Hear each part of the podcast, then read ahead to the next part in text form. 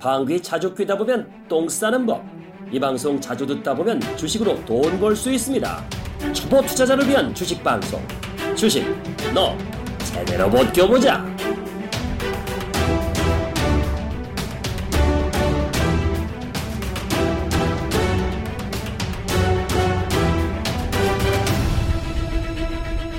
안녕하세요. 우리 청취자 여러분들. 주식 너 제대로 벗겨보자.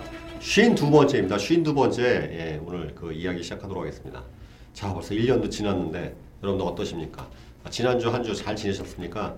날씨는 점점 더워지는데 주식, 주식 시장은 이게 이상해. 좀 이상합니다. 아무튼. 네, 오늘 또 우리 무 선생님 모시고서 화끈하고 또 통쾌하게 또 자세하게 자상한 목소리로 또 우리 무선님을 또 설명해 줄 겁니다. 그래서 오늘 우리 정현신님께서 또이 공사 담아가시는 바쁜 일이 있으셔갖고 빈자리가 제가 우려됐습니다. 무선님 모시고서 혼자서 제가 감당할까 했는데 다행히도 그 주식 초보 탈출 코너에 출연하시는 별장님이 오늘 등장하셔갖고 제 무거운 짐이 약간 덜어주셨는데 우리 별장님 예 반갑습니다. 네, 안녕하세요. 반갑습니다. 예 그래도 좀 얘기 좀 소개? 해주시죠. 네, 저는 뭐 아시는 분은 아시겠지만 주식 초보 탈출 작전에서 아주 초보로 바보 같은 역할을 맡고 있는 별장입니다. 오늘은 이 본방에서도 그런 저의 바보 같은 모습을 과감하게 보여드릴 테니까 네, 많이 기대해 주세요. 자 무선님 지- 잘 지난주에 잘 지내셨죠? 예, 예. 똑같죠 뭐. 네. 무선님은 이렇게 선생님 좀 더위를 많이 타시지 않으시나요? 아니에요. 나는 더위가 더 좋아요. 어, 아 그래요? 예. 어저 이게 사실 이렇게 체, 체구가 이렇게 있으신 분들 원래 더위를 좀 많이 싫어하시잖아요. 좀 바뀐 것 같아요. 이제 50대 넘어가고 아. 호흡이 좀 달라지고 그다음에 이 주식해갖고 이그 높낮이를 하도 그 경험하다 보면 오. 이제 그 내려놓고 그때 항문도 하고 호흡도 하고 그래갖고 오히려 요새는 더위 때 추위를 느낄 게만큼 이제 제가 조절이 가능해요. 음. 오히려 추울 때 추워지는 거가 좀 더 힘든 음. 것 같아. 음. 그래서 요새 제가 그거 갖고 많이 놀래는데 겨울이 더 힘들어. 아. 겨울이. 아. 그리고 이제는 남들은 헉거리고 저기 뭐야 덥다 그러죠. 네. 어 나는 괜찮아요. 음. 어, 그래서 이게 나이 들면서 바뀌나 뭐 이런 생각도 들고 어. 음, 뭐 그래요. 아유, 저- 아니 제가 선생님이 여쭤보고 싶은 게 결국 뭐 투자도 결국 체력 관리가 필요하고 체력이 중요한데 선생님은 어떤 체력 관리 비법이 있으신가요? 자요. 많이 자요. 아. 쪼개서. 쪽에서. 음. 그러니까 어떤 때는 어, 제 호흡대로 안 되거나 이렇게 좀 저도 탈진이 되거든요. 3시 딱 끝나면 네. 그러면 아무 생각 그냥 자요. 그럼 대충 1시간 반 2시간 되면 자동적으로 일어나요. 이 또 나이 드신 분이 이해하실 거예요. 꿈이 쓰러져 갖고 8시간 자는 게 꿈. 음. 절대 그렇게는 못 자겠어요. 그냥 자고 일어나서 한 1시간 반 2시간 자면 또 일어나게 돼요. 음. 그러면 그때 이제 또 밥 먹으라 그러니까 밥 먹고 그 다음에 이제 서자고 그러고 그래서 대충 보면 많이 자꾸 깊게 자는 게 한 3시간 4시간 정도 그렇게 자는 것 같아요 그래서 합치면 한 8시간 자는 것 같은데 음. 근데 이제 쪼개서 자는 것 같으니까 네. 그래서 그냥 잠을 끊어서 여러 번 잔다 혹시 마음하고 속에 항상 뭐 긴장의 끈이 있으시기 때문에 이렇게 또 계속 그러시는 게 아닌가요, 혹시? 그렇지는 않은 것 같아요 네. 뭐 옛날에는 새벽에 일어나서 TV 켜갖고 아니 선물 옵션 하시니까 야간 선물 옵션도 보실 거 아니에요? 아, 안 해요 안 하세요? 예, 안 해요. 음. 그 야간 선물은 네. 그냥 주간만 하고 네. 야간은 그 다음날 아침에 종가만 딱 봐요. 아. 음, 그래서 그날 우- 그 야간 움직임의 진폭만 딱 보면 네. 대충 감 잡고 밤새 그것까지 그러니까 뭐라 그럴까 그 10년 전에는 했어요. 그 주간 이게 아니라 네. 해외 그, 그 FT 시장 네네. 예, 그것까지 한번 레버리지 그 100배 시장까지 해봤는데 사람이 골로 가더라고요. 음. 음, 그래서 그것도 겪고 하다 보니까 그래봤자 또 그 어떤 때는 잘 주기적으로 잘 타다가 한 번에 꺾이면 그 변동성은 끝내주거든요. FT 시장은. 네. 그래서 저거 FT 하시는 분들한테는 그쪽 업계 종사자는 죄송하지만 대신대로 안 하시는 게 어떻겠나. 저도 웬만한 내공인데도 이 FT 시장은 감당 못할 때도 꽤 돼요. 그러니까 이거는 적응을 못할 때가 생겨요. 그러니까 사이즈가 더 커야겠구나라는 생각이 드는데 그 지금 말씀하신 사이즈는 어느 정도를 말하는 건가요? 기관 정도 사이즈. 기관 정도. 예. 그러니까 1억 10억 갖고 하시는 거 하지 마시고 네. 웬만한 100억 정도 핸들링 하는 사람들이면 FT 시장에서 그 어떠한 변화 같은 거그 담담하게 여러 번 사이즈 나눠서 하는데 그렇게 개인으로 투자하는 사람 드물어요. 그러니까 그것도 여러분들 레버리지 이렇게 해서 100억이 아닙니다. 자기 돈으로요? 네, 완돈으로 100억. 어. 그래야 그 시장에 어, 큰그 그림에서 그 외국의 큰 괴물들하고 싸울 수 있는 사이즈고 그리고 기관이나 법인성 자금들만 가능한 것 같아요. 뭐 해지 전략이거나 어떤 업계 조선 업계라든지 그쪽에 핸들링하는 사람도 있잖아요. 그리고 나이대가 어, FT 시장은 40대는 하지 마세요. 심장마비 걸리니까. 아, 40대는 어, 그냥 하지 마시고 배울 생각도 하지 마시고 대충 그 30대 초반이 제일 그. 격렬한 스트레스를 감당할 수 있는 체력이 삼- 그 30대 초반에 걔네들은 스트레스 못 당한 게 아니라 지 돈이 아니니까. 아하. 어, 회사 돈에 물론 잘리겠지만 그래도 그 전체적인 어떤 사이즈에서는 걔네들이 제일 촉이 좋은 것 같아요. 30대에서 35세 사이. 그리고 지 돈이면 걔네들도 안 돼요. 음, 지 돈이면 이건 또 호흡이 달라요. 그러니까 어, 실전에서 우리가 그, 그 제가 가장 그 후배들이나 제자 중에서 제일 혼내거나 뭐 하는 게 어널리스트 파트들 많이 알잖아. 네. 기업에 잘하는 것 같고 분석해 이렇게 이론적으로 하고 그 사람들이 실전에선 제일 많이 깨져요. 왜냐하면 이론의 시각의 안경으로 자꾸 보려고 그래요. 근데 실제 시장은 이론하고 다른 어떤 그 엮여 있는 상황이 많아요. 그리고 결론은 지 생각대로 갔어요. 근데 다 죽고 가요. 음. 어떤 돈의 조절이라든지 이런 거 호흡이라든지 예를 들어서 해갖고 어 뭐 한 1개월이나 3개월 만에 뜻대로 갔어요. 그러면 그럼 뭐 어 맞았다고 그럴 수 있겠는데 1년 후에 갔어요. 예를 들어서 그럼 그걸 맞았다고 그러는데 그, 그 전쟁터에서는 다 전사했어요. 그러니까 그 어나리스트 파트에 있는 그 제자들이나 이런 애들한테는 실전할 때는 어 자기가 잘할 것 같거든요. 근데 제가 속도 조절을 좀 시켜요. 그러니까 오히려 초보자 아무것도 모르는 사람보다 어중간하게 많이 하는 애들이 제일 크게 다쳐요. 그렇죠. 그렇죠. 네. 어설프게 네, 하는 게 어설프게 많이. 네. 그리고 그 고정관념이 있기 때문에 실전 싸우다 보면 이게 시장이 틀렸다고 자꾸. 음. 시장이 반드시 내 생각대로 가. 그러면서 거기서 그 승부욕 있는 아날리스트들은 거기서 레버리지 막 이렇게. 아. 거기서 망가지죠. 그러니까 확신이 아주 그냥 확신이, 제약이 되는 거죠. 예, 확신이 제약이 되고 그럼 확신이 제약이 되니 지만 제약이 되면 모르는데 지를 팔로미 하는 그 웬만큼 또 저 자신 있는 애들은 추종 그룹이 많거든요. 그러면 다 박살을 내버려요. 그것도 자기 친한 사람들을. 그러니까 그게 제일 위험한 것 같아요. 예. 제가 아까 왜 철학을 여쭤봤냐면은 그걸 여쭤보고 싶습니다. 왜냐면 지금 저희 준업 방송 보는 분 중에서 이제 또 전업 투자를 꿈꾸시거나 전업 투자 하시는 분들이 또 꽤 있더라고요. 네. 그러면 선생님께서 이 전업 투자자로서는 꼭 이 하루의 어떤 스케줄에서 이 부분을 꼭 지켜야 된다고 생각하시는 게 혹시 있으신가요? 체력 관리. 아, 그거 체력 관리. 예, 이건 이건 기싸움이에요. 음. 어떤 면에서는 어, 제가 훈련 시켜서 이렇게 저도 이렇게 보면 운동 선수가 잘해요 오히려. 아, 기초 체력이 튼튼하거나 뭐 집중력이 있거나 야구 선수든 뭐 격투기 선수든 무슨 운동에 그래도 어, 체육학과 나오든 뭐 이런 어, 이 바닥에서 또 젊고 이름 있고 이렇게 정보 이렇게 어, 그 한국 경제나 어떤 데 갖고 거기서 약간 스타크 돈 벌었다는 애들 보면 맞아요. 그 옛날 보면 다 운동 선수 산타 전문가들 뭐 이렇게 보면 프로필 보면 뭐 이종격 투기 선수도 있고 맞아요. 운동 선수 꽤 있더라고요. 그게 왜냐면 시장의 생리하고 싸움하고 거의 비슷해요. 그러니까 기초 체력이 정신 뇌를 밝게 하고 뇌 에너지를 시장하고 간단히 해서 저는 어떤 생각이 드냐면 그 체력이 튼튼한 사람이 뇌파래 갖고 알파고가 되는 거야 지가. 그래서 어 제가 지금 훈련시키는 방식이 그 주식 시장하고 갖다 얘기해서 에- 이 뇌파하고 같이 같이 뿌려보는 거예요. 그러면 주시장에서 수많은 정보 노이즈들이 올 거 아니에요. 네. 이게 보통 스트레스나 에너지가 아니거든요. 그거를 내가 보고 싶은 부분만 보는 거랑 토탈로 봐서 거기서 변화되는 것들을 체크하는 거랑 이게 다르거든요.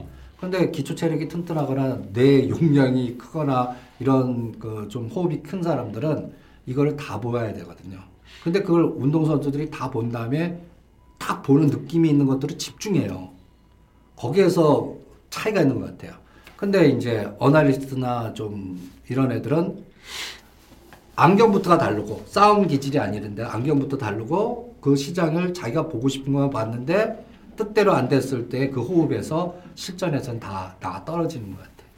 그래서 그 차이가 굉장히 큰 것 같아요. 실전하다 보면 또 이것도 제가 좀 이것도 하나 여쭤보겠습니다. 이거는 왜 갑자기 뭐 오늘 시장에 있어? 네, 아니 그거 좀 하기 전 왜냐 이게 되게 오히려 중요한 질문인데 왜냐면요 선생님 혹시 그 지금 그 사무실에 음, 모니터 몇 개 해놓고 보세요?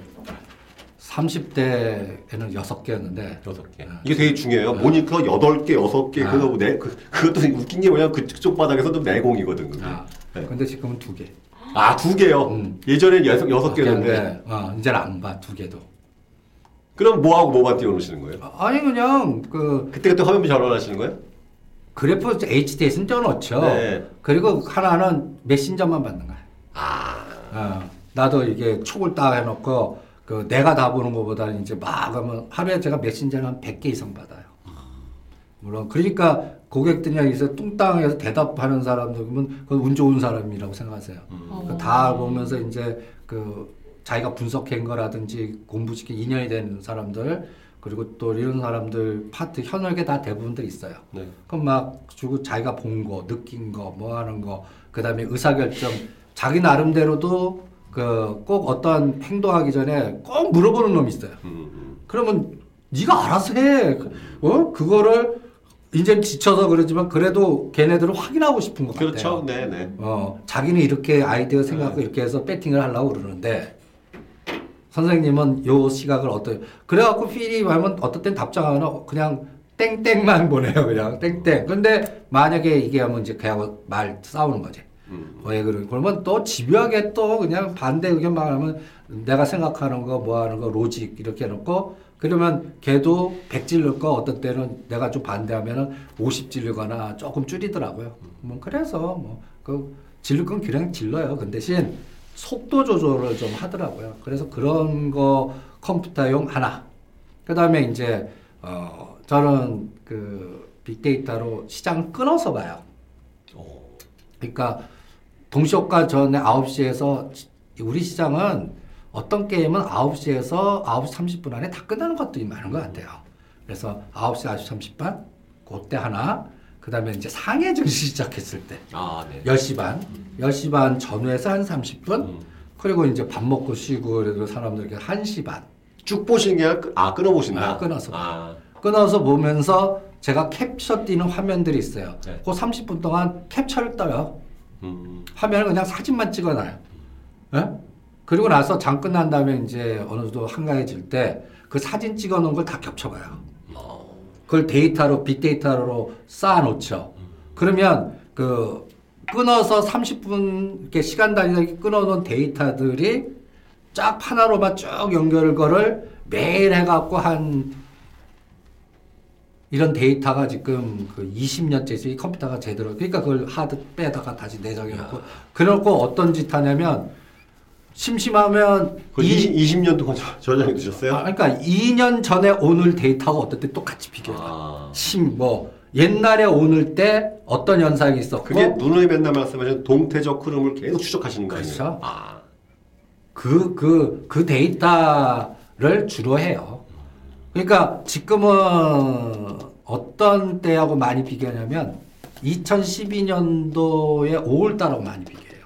그 대선 테마주 뜨거웠을 때였잖아요. 예? 2012년 2012년 5월이 이제 그 대선 또 있었죠. 네, 네. 그 다음에 그때는 그렉시트예요. 음, 그랬지. 지금 브렉시트잖아요. 아, 예. 그렉시트고. 아. 어, 그때 그 데이터를 보면 삼성전자가 100만 원을 딱 치고 나가는데요.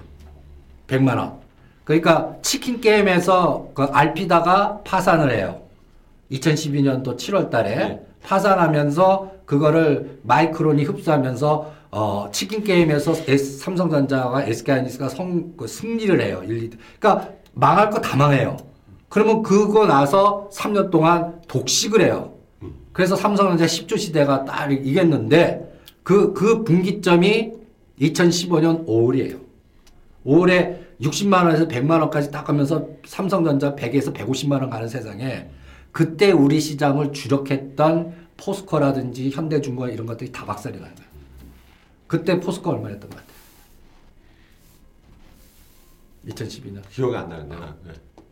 뭐 38만 원, 네. 40만 원. 그게 15만 원까지 빠져. 그러니까 그때 영- 이후로 계속 빠졌죠. 그렇죠. 네.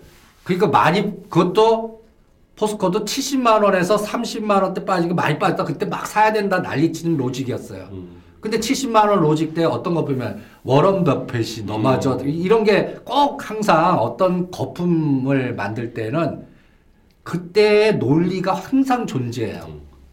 워렌 버핏이 산 주식인데 이게 그러니까 100만 원 간다고 그러죠. 네. 어? 근데 결론은 업황이라든지 재반이라든지 이런 상황이 유가가 그리고 급락하면서 어떻게 돼요? 그런 관련된 종목들이 다 박살나잖아요. 네네. 그러니까 이런 그 빅데이터로 끊어서 보다 보면 큰 트렌드가 보여요.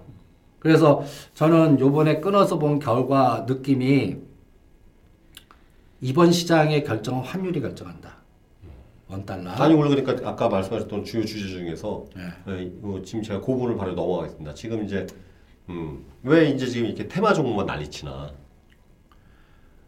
그게 지금 그거하고 지금 말씀하신 게 연관되는 거 아니군요. 예, 그렇죠. 예. 첫 번째로는 지금 장이 굉장히 지금 막 사실 저질 장세네, 저질 장세. 그렇죠. 예. 저질 장세인데 네. 간단히 얘기해서 우리 정부나 금융 감독 기관이나 기관들이나 그냥 간단히 해서 기관 내 싸움 용사들이 다 제대하거나 없다고 보시면 돼요.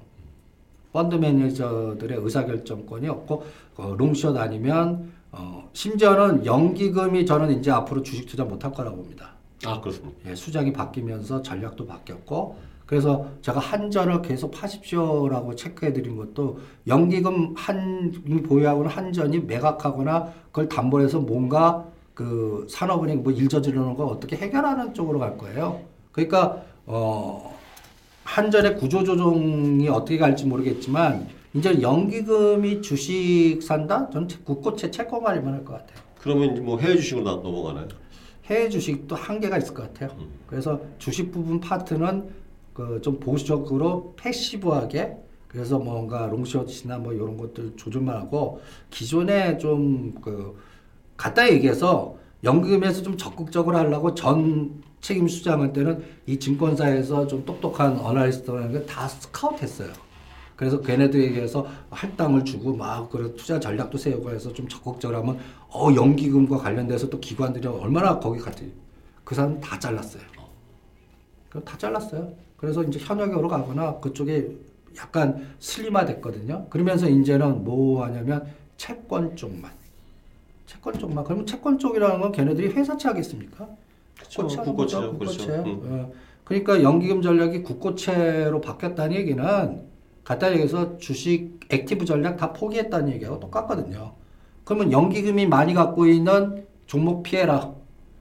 그럼 연기금이 뭘 갖고 있겠어요? 한전만이 우리나라 대표하는 기업도 삼성그룹하고 많이 갖고 있고 그런 것들 다 피해라 하니까 시장이 되겠어요? 그 연기금 받쳐주고 기관이. 같이 동원해서 그 외국인이 때려도 연기금과 기관이 네, 으쌰하면. 거기에서 순환되면서 거래 늘어나면서 시장 규모 커지면서 또 파생 시장도 확대되면서 막 하는데 지금 파생 시장이 골로 가요.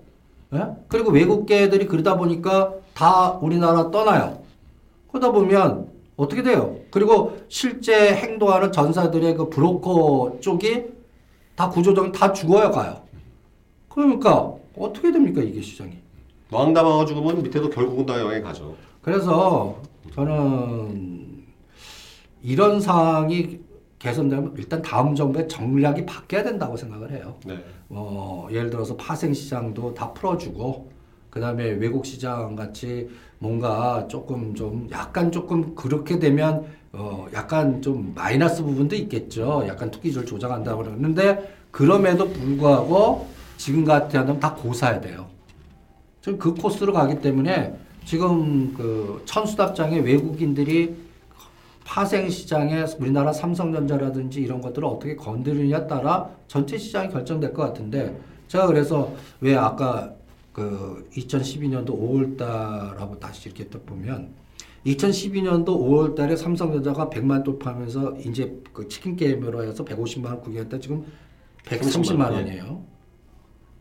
저는 이게 또 지은 것 같아요. 이제는 우리가 뉴스 볼때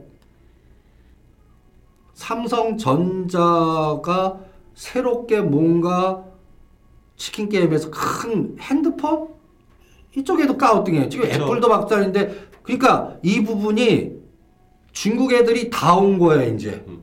그래서 중국 애들이 지금 뭐 하죠? 칭화그룹이 반도체 이제 네. 그러니까 앞으로 2, 3년 안에는 어떤 생각이 들면 삼성전자 100만 원 깨지면 역사적인 반복 이걸 걱정하는 거예요 오히려 삼성전자 요번에 이사 요번 장을 좋게 보는 사람들 보면 삼성전자 올라간다 그래요 그리고 환율 떨어진다 그래야 돼요 그게 맞는 얘기거든요 여기서 삼성전자가 2, 4분기 실적이 7조 이상 나가거나 뭔가 더 올라가 줘야 되고 근데 환율이 1200원 넘어가면 안 돼요 네. 예? 미국 금리 인상가 더라도 이제 달러 강세 원화 약세가 아니라 이제는 더 이상 금리 인상 안 해. 그래서 달러 약세 원화 강세 외국인들 유동성장 외국계 자금이 우리 아시아 쪽으로 들어와 막 이렇게 하고 심지어는 MSCI 중국가들에도 전체 사이즈가 아시아 쪽으로 들어와서 중국도 사고 우리나라도 사고 이렇게 돼야 되는데 지금은 오히려 빠져나가는 상황에서 아시아권에 들어온 자금마저도 롱숏으로 어유 중국이 이머징 마켓에 들어오면 우리 한국 시장 부분 퍼 줄어들면서 중국 가면 어떡하지? 이런 롱숏이 갈리고 그 롱숏 갈릴 때 중국 애들이 적극적으로 이제는 반도체 시장 아도 찍으면서 걔네들이 점령하게 되면 보이지 않게 우리나라 지금 이제 조선 망가졌죠. 화학, 중국어 뭐 이런 이제 반도체 넘어져. 이러면 어떻게 돼요? 전체적인 동력이 없어지잖아요. 근데 지금 어 2, 3년 안에 전 그런 게 보여요. 이게 이 동태적으로 쭉 보면 지금 알게 모르게 지금 OLED 애플 주가도 100불을 깼어요. 요번에 90불 살짝 깼다 돌아서지만 네. 이것도 하나의 상징적 의미예요. 20불 아래에 있던 게 100불 돌파하면서 130불까지 갔다가 지금 팀쿡 이렇게 여러 가지 하더라도 지금 애플도 요번에 90불 한번 순간적으로 깼다 대반등 주는데 삼성전자라고 애플 나쁘다고 해서 우리 중국에서 삼성전자 옛날에는 삼성전자 이- 이렇게 보면 약간 프라이드가 있- 나 삼성 중국 애들이나 네네. 유럽 이렇게 하면 미- 삼성전자 핸드폰 써. 이 핸드폰이란 건 약간 좀 과시용 난 이런 거 비싼 거 prime 써. 근데 이제 그 대열에 중국 시장에서는 삼성전자가 빠진 것 같아요. 오히려 어 그 우리나라 전자 그, 그 뭐죠 용산이나 뭐 전자 그거 같이 그 이름 까먹었는데 중국의 큰 전자 거기에 1층에 대부분 들 부스가 삼성전자를 탁 했는데 그게 없어져. 아, 그래요? 예. 그리고 다 파이 그룹 거. 싸움에도 좀 주춤하고 파이. 그 다음에 이제 칭화 그룹이 다 M&A 해갖고 다 이렇게 되면 이 그다음에 또 이재용 이- 이건희 회장님이 살아계시면 이거 지금 빠따 치고 난리 치고 위기 또 하였으면서 선언하면서 뭔가 전함이 있을 텐데 지금 이재용 부회장 시스템은 오히려 반도체 이거 그냥 그냥 흘러가는데 냅두는 것 같아요. 오히려 그리고 오히려 이제 상속을 받으면서 삼성전자 반도체 부분보다 바이오 로직스를 상장시키고 뭐 이렇게 하면서 바이오 섹터로 이렇게 좀 뭔가 체질을 이렇게 중심을 싹 이동시키려고 그러는 것 같기도 하고 그러니까 근데 삼- 뚜렷한 방향성이 안 보이는 거죠 아직은. 지금 방향성은 안, 네. 안 보일 수밖에 없어요 상속받아야 되니까 음. 교통정리부터 해야죠. 어? 그러니까 지금 어떤 면에서는 1, 2년 동안에 우리 국가 입장에서는 구조조정의 칼날에서 이러지도 못하고 저러지 못하고 한국의 수출 주력 끌고 갈 수 있는 부분이 구조 조정해놓고 너클핵가로 딱 껴있는 상태에서 그나마 돈을 벌어주거나 좀 중심에도 현대차하고 삼성 두 축이 있었는데 이 두 축마저도 부러져 버리면 그럼 골치 아픈 거죠. 그런데 그런데 미국이 지금 대선으로 딱 들어가 있고 네. 그러니까 의사결정의 결정권이 우리한테 없어. 이게 문제인 것 같아요. 또 우리가 결정이 있어도 뭔가 힘을 합쳐도 될까 말까 하는데 우리 지금 보면 완전히 분산되면서 옛날 그 2012년 대선 때 그래도 그림이 보여졌잖아요. 딱 세 분. 그죠? 네. 예. 박근혜 후보님, 그 다음에 문재인, 음. 그, 그 다음에 안철수. 그러다가 합해서 두 분이 딱 직결되는. 네. 지금은 잠룡이 몇 분인지 모르겠어요. 누가 나올지 모르죠 예. 지금. 뭐, 예. 어, 네. 한 대여섯 명 보이시잖아요. 네. 그리고 또 그분이 또 그러니까 이 대여섯 분의 그 관련된 추정의 에너지가 돈이 그러면 기업이나 큰 데에서 줄을 어디서 쓸지 모르겠잖아요. 그렇죠. 그러면 때는 내 관마. 그 다음에 그 사람들마다 어떠한 에너지를 위해서는 이 정책 저 정책 막 뿌릴 거 아니에요. 그럼 그런 거에 대한 테마 중심으로 해서 그냥 거기 갖다해서 날뛰는 변동성. 그런 상황은 나오니까 이게 소위 말하면 예전에 삼국지였는데 지금 뭐 춘추전국시 되네 그래. 춘추전국 시대죠. 네.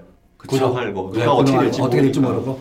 아, 그러니까 거기에서 군용할거 사이에서는 그 투자자들에서 그렇기 때는 괜히 설쳤다가 그냥 한 방에 가잖아요. 그렇죠. 불확실성. 네, 불확실성 때문에 그런 장이 비슷한 것 같아요 지금. 음. 그러면 지금 어쨌든 어쨌든 오- 그 선생님 말씀하신 지금 현재 힘들지만 이게 아직 바닥을 바닥이라 볼 수도 없고 어, 또 전반적인 어떤 그 흐름이랄지 읽으시 되신 게 그리고 그럼 올해 장세도 사실 그렇게 별, 별 뾰족한 건 없네요. 그래서 지난번 방송에서도 대형주는 답이 없고 당분간은 중소형주 계속 말씀하셨는데 그리고 선생님께서 지금 작년부터 말하셨던 것 중에서 좀 중소형주에 속하는 그런 코스닥주 그 굉장히 많이 올라온 쪽들이 많, 많거든요. 이신석재나 뭐 남선알림이나 근데 지금 그걸 다 얘기하신 것 같아요. 지금 보니까. 지금 그 저는 그래서 요번 바닥을 건설주 갖고 파악할래요. 현대건설, 대림산업, 제스건설. 그나마 뭐 SOC라든지 뭔가 이렇게 지금 그거보다 지금 주가 급등한 건 신공항 관련주로 아주 네. 뭐 급등을 했어요. 누구 관련주, 신공항 관련주, 뭐 한국선제 두올산업이라든지 동방성기라든지 이런 그래프를 한번 보세요. 야 이런 정보들이 로켓 보러 순식간에 어떤 건 더블 가고 막 이러거든요. 근데 실적으로 거기에서 가장 핵심은 건설주가 돼야 되거든요. 네. 이란 거, 이란 또 진출해. 근데 이란은 또 MOU만 따왔지 실제로 건설 나온 건 없잖아요. 없고. 네. 그 다음에 안에서 누구고 누구 관련주에 어, 또 지방 지역 특히 밀양이나 가덕도 부산 지역에 부동산이 있거나 그런 개별주의 중소형주의 세력주만 가고 있고 건설주는 지금 가랑비 옷 젖듯 현대건설이 흘러내리고 있어요. 거기에 가장 큰 화두가 미청구 공사. 음, 네. 지금 이것도 그 조선 해운 때문에 그런 것 같아요. 이번에 다 빅백 다 털어놓을까 이제 그동안 회계상의 관례였던 그 갖다 얘기해서 그 관례로 작용했던 부분, 그러니까 좀 늘어뜨리거나 좀 숨길 수 있었던 부분, 이번에 대우조선해양이나 산업은행 이런 부분 때문에 다 닭가발리게 된 것 같아요. 거기에 미청구 공사 부분이 이번 건설주의 특히 핵심일 것 같고 특히 건설주면서 아파트 짓는 회사들은 나요. 그나마 네. 해외 저 해양 구조물이라든지 조선과 연결된 플랜트라든지 우리 바다에 보면 이상한 무슨 철 구조물 해갖고 뭐어뭐 기름 파고 뭐 하면서 FPSO인가 그 부유식 그렇죠, 이런 거 그렇죠. 거죠? 뭐 그런 그런 그런 것들 했는데 유가가 급락하면서 망했죠, 뭐 다. 거의 망한 네, 상태고 네, 네. 그 다음에 그 사람들은 또 그거 질 때 설계 변경하고만 해서 그 돈이 지초에 저가에 수주했는데 돈이 더 들어가니까 그 돈 못 반 거를 미청구 공사로 딱 집어놨는데 이걸 다 털어라 그러면 어떻게 해요? 결손 처리죠, 뭐. 그, 그렇죠. 예. 거기서 가장 지금 저는 고민되는 게 삼성 엔지니어링. 삼성 음. 엔지니어링. 그러니까 그런 거와 연관돼 도우주에서 대우조선해양은 지금 털릴 만큼 다 털려갖고 쟤는 이제는 거의 뭐 지금 뭐 뭐 뭐 더 건드려도 뭐 그냥 뭐 부채 비율 4천 프로인데 뭐 그냥 그러니까 이제 새로운 것들이 나올까봐 거기에서 건설주 확인이 언제 되냐면 7월 25일에서 7월 말에 돼요. 그때 시점에 우리가 운이 좀 그 그것만 털면 되는데 그래서 삼성물산 우리가 예언까지 해드렸죠. 15만 원에서 떨어진다. 네. 삼성 물산마저도 그렇게 저희가 예고해서 이 준호버 들으신 분들은 15만 16만 원에서 잘 팔았을 텐데 지금 11만 원 12만 원에서 삼성 물산을 사겠다는 분들이 계세요. 그냥 7월 말 실적 보고 big bath를 진짜 얼마나 하는지 실제로 거기에서 진짜 surprise 나올 만큼 아 저 surprise 쇼크 나올까 하면 털었는데 안 빠지는 수준 나오면 그때나 매수하시죠. 그러니까 요번 바닥을 제가 건설주로 판단하는 거는 거기에서 또 하나의 건설주만 괜찮은데 아 건설주만 떨어지고 딴 건 괜찮으면 괜찮은데 그때 샌드위치 딱 끼면서 글로벌 변동성에 중국은 이머징 마켓 들어가고 뭐 브렉시트 불확실성 증폭되면서 삼성전자와 현대차마저도 공격 대상이 수업 전략으로 들어가버리면 작년 8월 달 꼴난다고요. 음, 그러니까 그런 부분들을 다 점검해야 되는 시장 같아요. 이럴 때 이거를 극복할 수 있는 기관이나 자산운용사나 펀드 중심으로 하는 아니면 어, 연기금이나 이런 것들 힘 합쳐서 그걸 으쌰할 수 있는 이것도 어떤 면에서 전쟁터의 파워 게임이거든요. 이게 없는 상태에서 외국인이면 외국인들이 올려주면 따라 올라가고 삼성전자 가고 떨어뜨리면 같이 떨어지면 롱숏의 천추납장인데다가 이런 것들이 방향을 안 내주는 데다가 그러다 보니까 이제 속으며 어, 자산운용사나 크, 그 이런 자문사들 중에서는 그런 것들 피해 다녀. 다 내부적으로 알 거 아니에요.